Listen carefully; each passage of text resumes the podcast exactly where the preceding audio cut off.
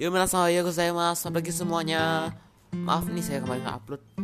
Ya karena mata saya habis. Serius. Dan malamnya saya kecapean guys. Jadi pasti benar-benar minta maaf sekali lagi nih guys. Kesalahan yang saya ulangi berkali-kali ya. Tidak upload sama sekali.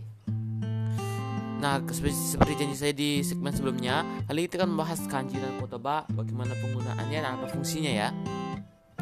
Kotoba, kotoba fungsinya adalah untuk ya pada umumnya fungsi kotoba adalah untuk kita sebagai hal topik membicarakan sesuatu dan bisa membicarakan hal tersebut. Seperti contoh kita sedang membicarakan kasur. Kita harus tahu apa bahasa Jepangnya kasur adalah kotoba.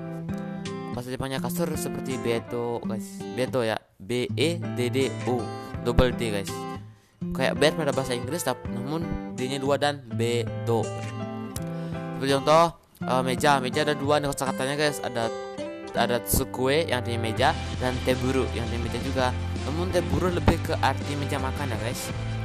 Sama seperti uh, zubong. Zubong kan celana panjang guys. Nah kalau celana pendek seperti kalau salah kalau zubong? Bisa seperti itu guys.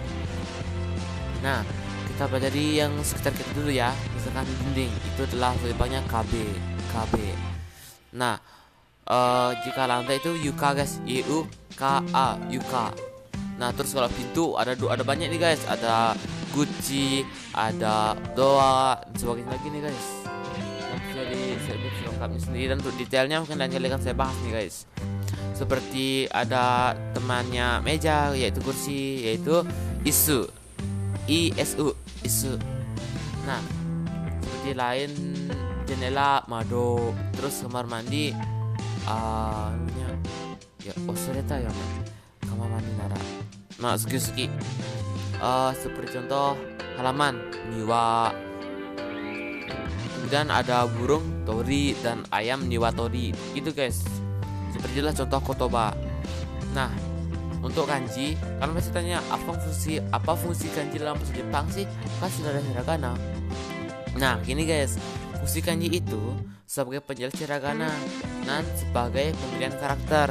Contoh ada salah satu kosakata yang mirip nih guys. Seperti contoh E yang artinya menggambar.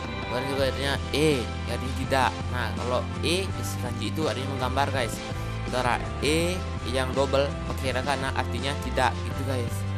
Jadi kita lebih gampang membacanya ya guys. Seperti contoh hahawa hanani kata. Jadi ibu membeli bunga. Kalau itu hiragana tuh bisa huruf H semua guys.